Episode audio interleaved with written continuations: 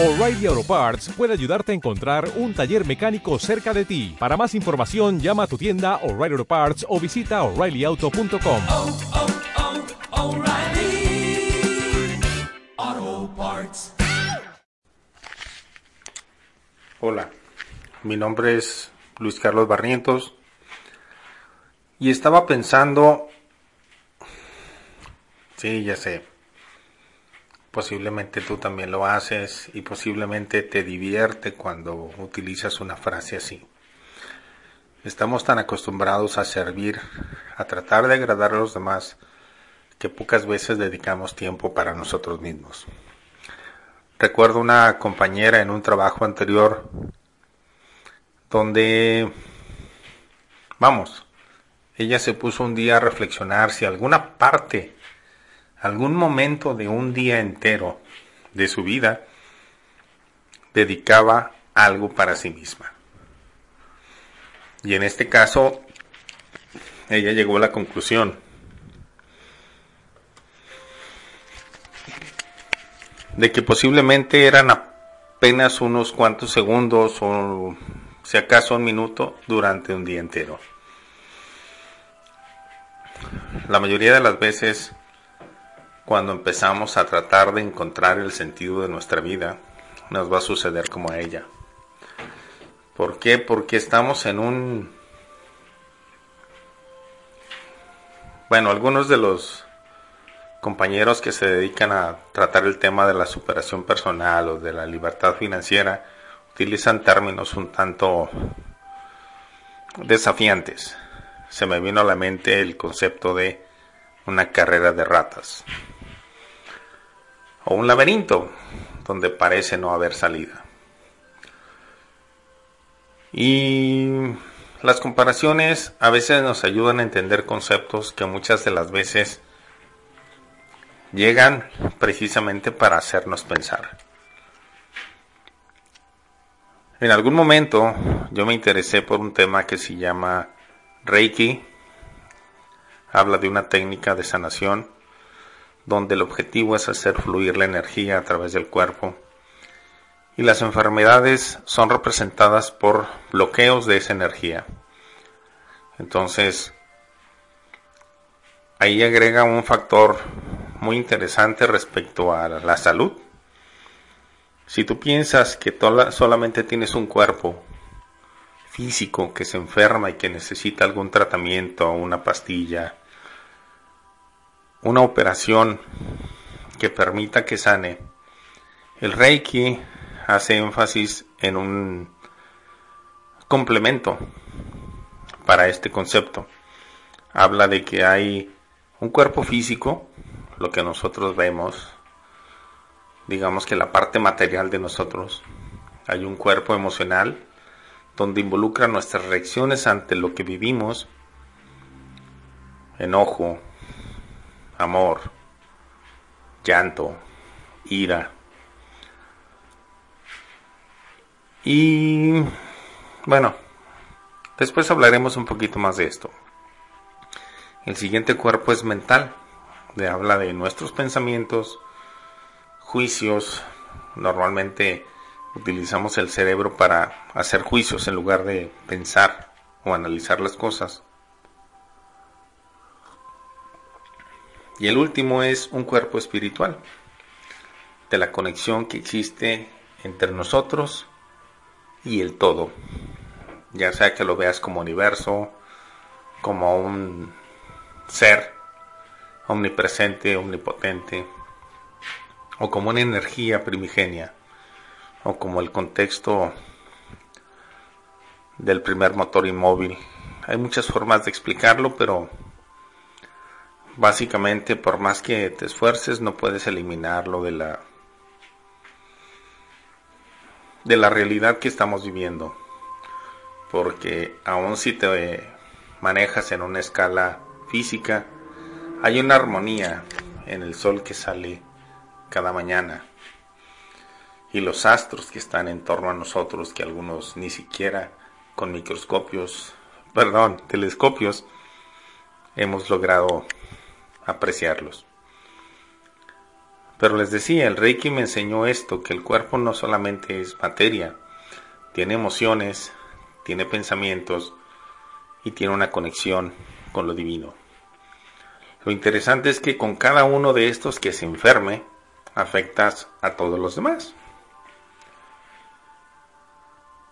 Cuando todo parecía tranquilo, armonizado, rítmico,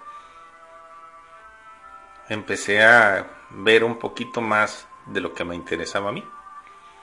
En algún momento me interesó el tema del tarot. Y posiblemente no estaba preparado porque no aprendí mucho durante mi adolescencia, cuando recién me lo encontré. Y bueno, el caso es que cuando empecé a verlo con un poquito más de seriedad, porque para mí el tarot no me dice o no me informa sobre lo que va a ser mi futuro. Lo que me ayuda es a conocerme mejor en este momento para yo poder crearlo mejor. Mi idea es que junto con estas cosas que les voy mencionando, nosotros escribimos nuestro destino. Pero claro está, no podemos escribirlo por completo desde el primer momento que tomamos la pluma, porque nacemos carentes de mucha información. Conforme vamos creciendo, se va integrando a nuestra vida, a nuestra forma de ser, a nuestro comportamiento, de forma tradicional y automática. Entonces, somos lo que aprendimos a hacer. Como la religión, en algún momento nos indica un estilo de vida, de valores, y es posible que en algún momento descubramos que nos es insatisfactorio el modelo que tenemos. Y buscamos algo más. Ya sea en otra religión, en otro culto, en otra ideología o en el siguiente nivel, que es el de la espiritualidad, donde podría ser que todos nos veamos como hermanos. Y que aspiremos a hablar el mismo idioma, el idioma del amor, el idioma de la energía, el idioma del espíritu. Hay muchos nombres para esto, pero no te limites. Somos energía. La ciencia lo menciona desde diferentes aspectos. La física tradicional, la física cuántica. La misma ciencia ha ido evolucionando en cuanto a los conceptos de todo lo que nos rodea o de lo que las cosas están formados. La religión también ha evolucionado. Entonces, ¿podemos nosotros también evolucionar? volviendo al tema. Con estas dos yo les llamo herramientas en torno a la salud, en torno a conocernos a nosotros mismos, descubrí la meditación. Y la descubrí no porque aprendiera sobre su existencia o porque hubiera leído sobre ella.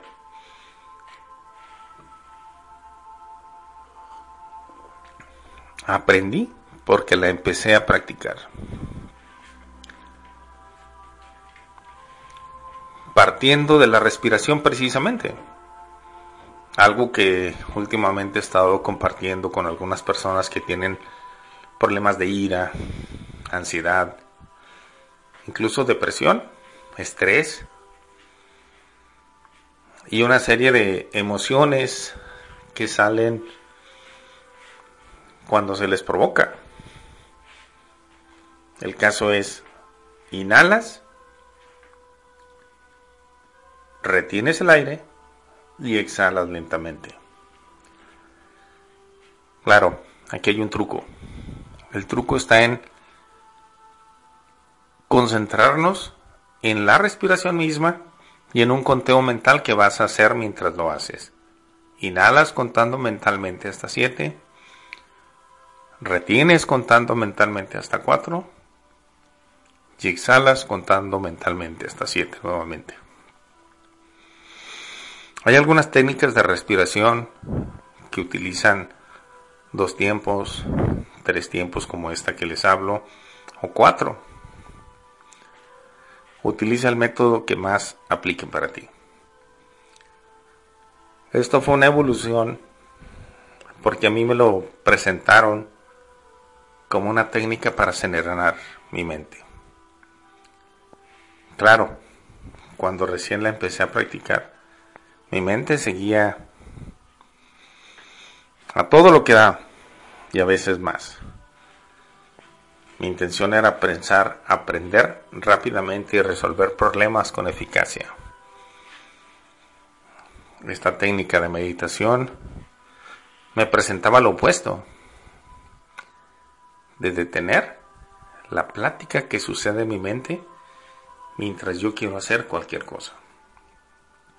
Y hasta que no la practiqué conscientemente, no obtuve resultados.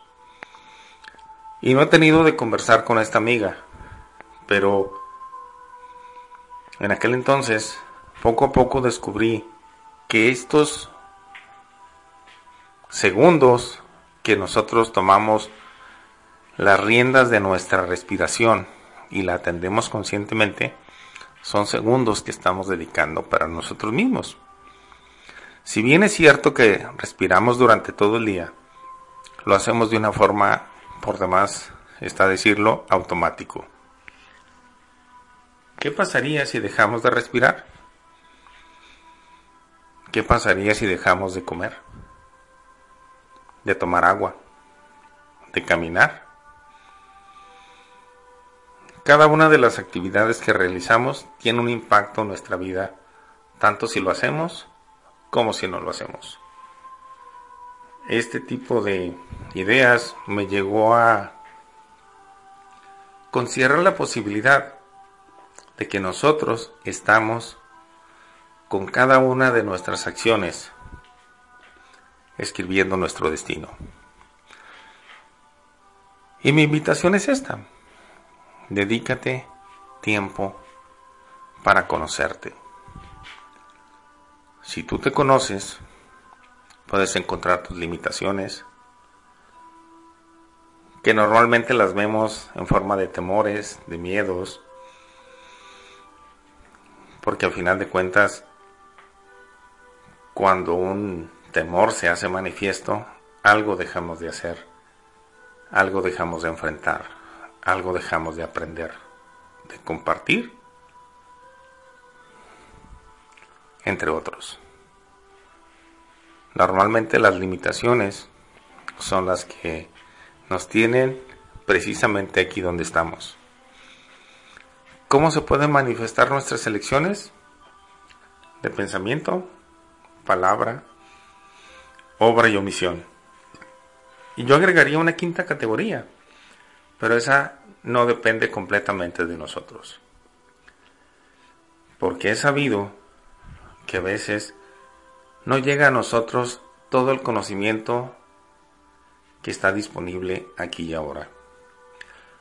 Por cuestiones económicas, sociales, culturales, políticas, por intereses que no sabemos y que posiblemente quien le toca elegir tampoco sabe el alcance de sus elecciones. En algún momento me encontré un concepto que se llama hacer que la educación sea también consciente, donde el alumno y el profesor compartan de esa experiencia, no como un grado, sino como un agrado por seguir aprendiendo. Entonces, ¿quieres empezar a dedicar tiempo para ti? Pon atención a ti mismo. Es como cuando te vistes para ir a una fiesta, para encontrarte con alguien. Se me viene a la mente una ocasión cuando un par de amigas estuvimos trabajando todo el día y creímos que nos habíamos ganado el divertirnos un rato. Elegimos salir a pasear, algo sencillo, eso me dio oportunidad para llegar a la casa, rasurarme, bañarme y ponerme un poquito más presentable que lo que normalmente hacía.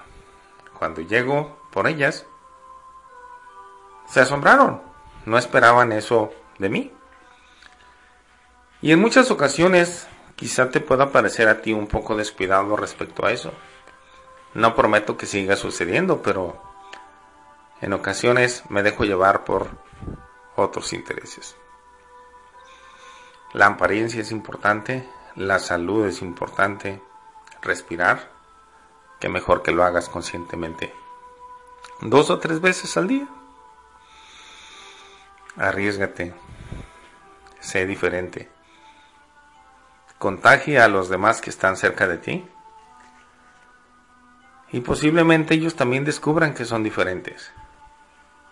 Y que todos juntos podamos disfrutar mejor cada una de las cosas que hacemos. Solos o acompañados. Que tengas un excelente día. Mi nombre es Luis Carlos Barrientos. Seguimos en contacto.